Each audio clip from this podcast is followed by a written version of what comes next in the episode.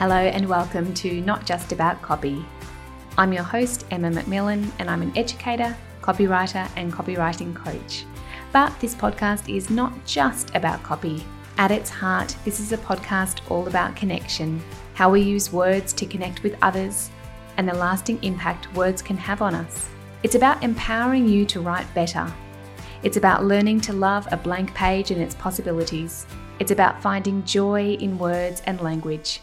You'll hear conversations that I hope will inspire you to reflect on your relationship with words and on how connection shows up for you.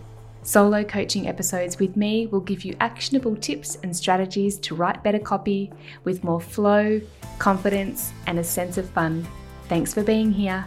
Now, let's dive in. I acknowledge the traditional owners of the land on which I record this podcast, the Wurundjeri people of the Kulin Nations, and honour their deep language and storytelling traditions. I pay my respects to elders past, present, and emerging.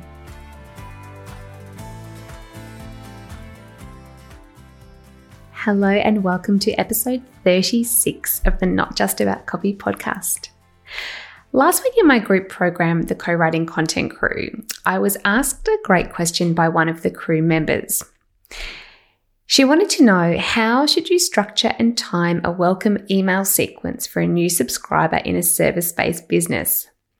Now, I thought this was not only a great question, but it was also a really timely kick up the butt for me because I had had revamping my welcome email sequence on my to do list for a very long time. So here's what I had in place until just recently. On sign up to my newsletter from my homepage of my website, I had just a really simple two email sequence. And the first one was just a little bit of a general hello. The second one was a bit more about my business story. The services I listed in there were totally out of date and it needed a good freshen up. And it was just something that I had thrown together just to get something up there because, as we know, done is often better than perfect. But it was really time for me to double down and put some thought into how I wanted to build out that sequence to welcome in new subscribers. Since I had created that short sequence, I'd also developed some lead magnets, which had very, very short, simple deliver the freebie sequence, but they didn't really have much about getting to know me or sharing extra resources, that kind of thing. So there were lots of opportunities that I thought I could really hone in on to amplify these sequences and further engage any new subscribers or prospects into my ecosystem. So, just to say too, if you don't have a welcome email sequence yet, or you've got one that you're not super happy with, or you don't have a lead magnet, please don't be too hard on yourself. Honestly, it took me, I'm going to say four or five years to get a lead magnet up there. Sure, I wish I'd done it sooner. And if that's you, I would encourage you to do it sooner, but it is better late than never. And as I said before, sometimes done is better than perfect. And you can always go back and revamp or revise. And you really should from time to time as well, because things evolve in your business, things change, it's often good to make sure that the content that you're sharing is still relevant and it's still aligned with the direction of your business. Now, for me, having transitioned my business a lot over the past 12 to 18 months from predominantly copywriting to moving much more into the copy coaching space, I really needed to get some of my assets up to date to reflect that change in direction. So I thought this week that I would revamp my own sequence as I prepared to talk to you about the process of creating or revamping your own. So let's get into this episode as I tackle the question how to structure and time a welcome email sequence for your business.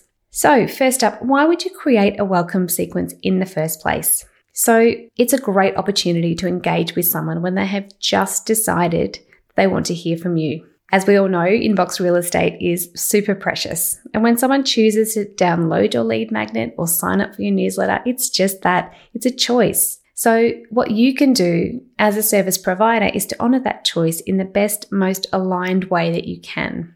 It's important to know as well that those early days when a subscriber first hits your email list, that's when they're your most captive audience. So capitalize on that by sharing helpful advice, resources, and letting people actually get to know you and what you're all about.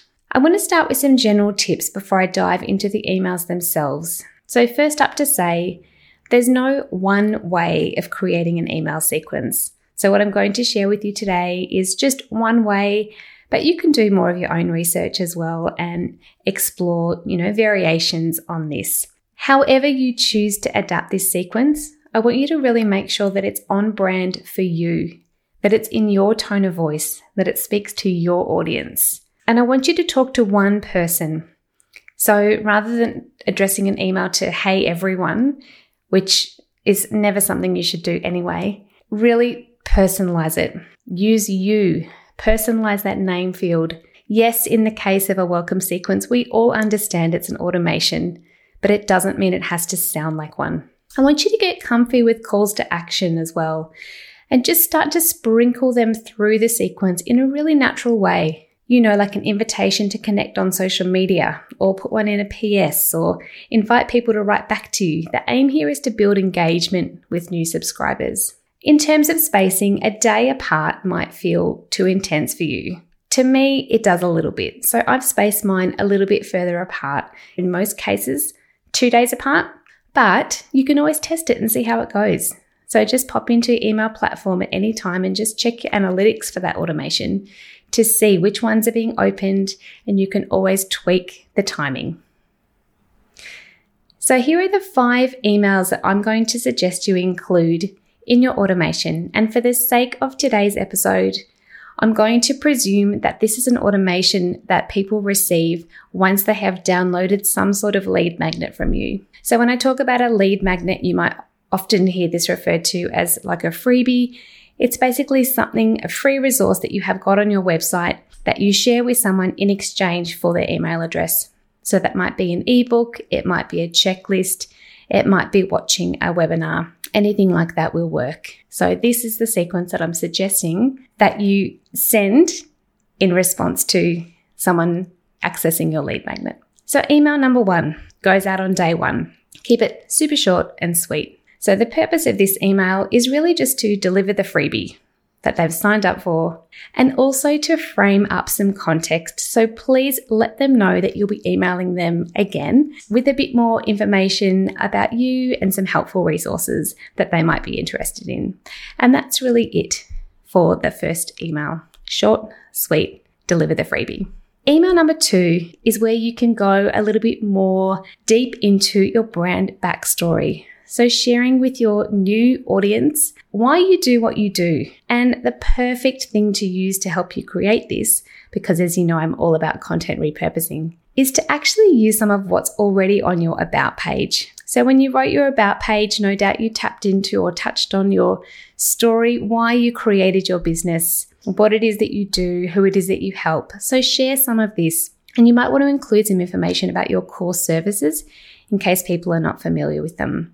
Now, I've just popped that as a PS at the end of my email because I really wanted this one to sound quite conversational, quite personal, but I just also am conscious that some people might have joined my list who have not been following me on social media or who don't know much about what I do. So I've just popped my services there as a PS that they can explore if it's something they're interested in.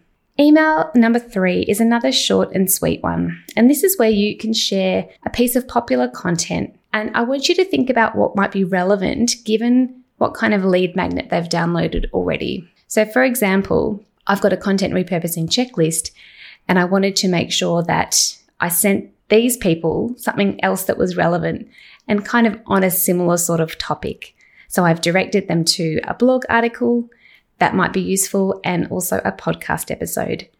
So, you can share any popular piece of content, anything that's resonated with your audience.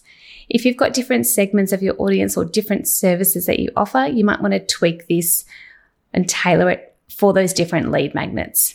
So, by making sure that it's relevant to what they've opted into, you know that it will be something that is of use to them as well. Again, email three, that's just a short and sweet one. Email number four is where you can share a client or customer success story. So, this is where you let your clients do the talking about what's the outcome of working with you, what are some of the results that you've achieved. And so for me, this looks a little bit like kind of a mini case study in a way and talks about a client who came to me for copy coaching and what that process was like and what that client achieved by working through that one on one process with me. Email number five is to answer an FAQ or a frequently asked question. So I want you to think of a question that you get a lot and just use this email as an opportunity to answer that question. So that could be around your approach, the way you work, something to do with your values.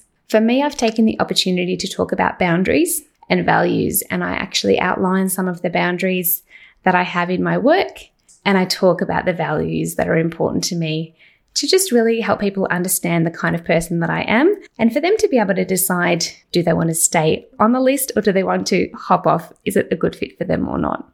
And in email five as well, you can add in a low key offer or invite someone to book a discovery call. Again, you can pop it as a PS if that feels more comfortable for you. So, what happens next once you've written these five emails? So, they'll receive them through your automation, so spaced a day apart or two days apart, or the frequency that feels right for you. And then you will pop them onto a list and tag them to make sure they receive your regular newsletter. So, by continuing to nurture your email list, it's really going to pay off for you in the long run. Think about it your email subscribers are your captive audience for your new offers and to re engage with you once they've worked with you already. So, if you can continue to put out useful content on a regular basis, if people are aligned with you, they'll hang around. If you have any unsubscribes, don't take it personally. I think of it as a good thing. So by keeping your list flush with engaged subscribers, your deliverability and open rates will be stronger. Now, as I mentioned, today's question came from a member of the current cohort of the co writing content crew. You can now actually join the waitlist for the October round, and we're going to kick off on Friday, October the 14th for eight weeks. All the details are on my website, and the link to that is in the show notes. Now, I've also revamped my welcome email sequence. So if you're not yet a subscriber, I'd love for you to join me. I send out a weekly email that's full of useful copy tips. You can do this via my homepage or the free resources page on my website, which has some great free resources, such as that content repurposing checklist I spoke about earlier, and also a mini course uh, also on content repurposing. So that's a wrap on today's episode. I hope you found it useful and I hope it's inspired you to revamp or create your own welcome email sequence. If you loved it, a five star rating and review on Apple Podcasts is really the best way to let me know. I'll be back in your ears next Monday with a fresh interview episode. Until then, happy writing. Thanks for listening, and I hope you enjoyed this episode. If you did, I'd love you to hit subscribe, rate, and review it, as this helps the pod reach more people. To get in touch or suggest a guest, head to emmamcmillancopy.com or find me on Instagram at emmamcmillancopy. See you next time.